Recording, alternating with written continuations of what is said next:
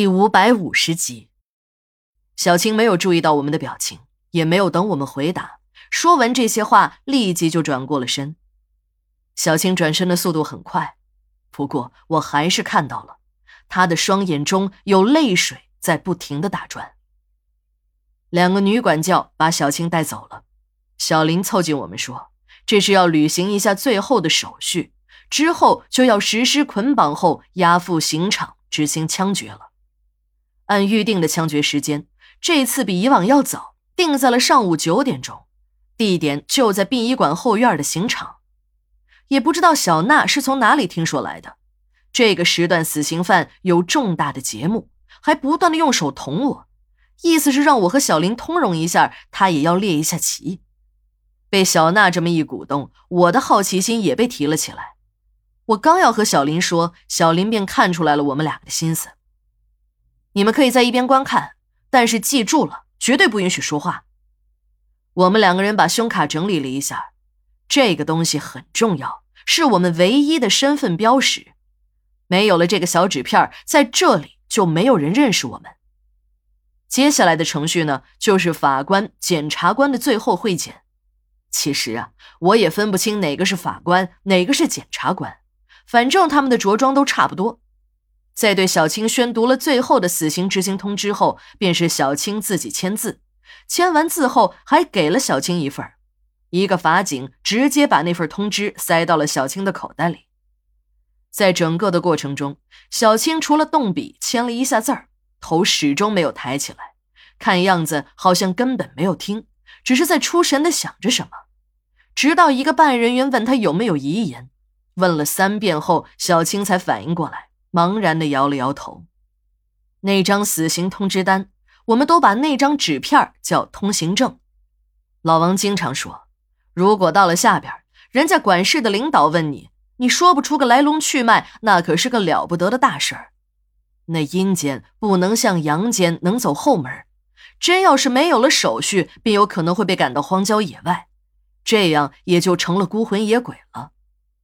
当然，老王的年龄大了，这人也迷信，听他的话还是要打一些折扣的。对于这张死刑通知单来说，还是非常重要的，也是我们火化时的唯一合法依据。如果一个死刑犯的口袋里没有这份死刑犯自己亲笔签名的死刑通知单，进火化室的时候，我们还真不敢火化。这张通知单对于我们殡仪馆来说，就是尸体来源的证明。接下来。就是对死刑犯的最后捆绑了。我以前也多次注意过死刑犯身上的绳子，不知道为什么都是那种白色的绳子，材质呢是尼龙的，但是没有尼龙绳那么光滑。在给死刑犯收尸时，我曾经收集过几条那样的绳子，就扔在了火化室的一角。后来也不知道是谁都给拿走了。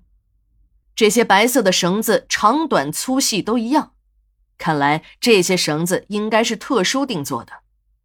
如果你没有看到过捆绑犯人，你绝对不会理解什么是五花大绑。这五花绑分为大绑和小绑。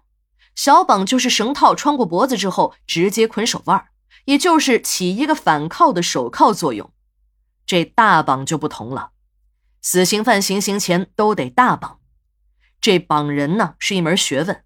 不是每一个人都会这个绑法的，即使是那些警察，也是要经过专业培训才能掌握。如果我要不是在殡仪馆工作多年，还多次给死刑犯收尸，也不会悟出这其中的门道。在电视中看过很多的五花绑，那个绑法真可谓是花哨，不用看内容，一看那个绑法就知道一定是假的。那时在网上流传一个死刑犯越狱的照片。说犯人就是这么被绑着跑了出去，在大街上还被人用相机拍了下来。我也看过那张照片，一看就知道那是恶搞的，一个搞恶作剧的人在开玩笑而已。所谓的五花，就是指绳子一共穿过身体五处，这不算穿过脖子和手的圈数，说的就是大绑的圈数。这五圈绳索都集中在大手臂处。在后背上看到的就是一排绳索，在手臂上绳子各缠绕了五圈，这样下来，犯人的颈部、手臂都被固定死。如果只是小绑，犯人的手臂一反转，便也就逃脱了。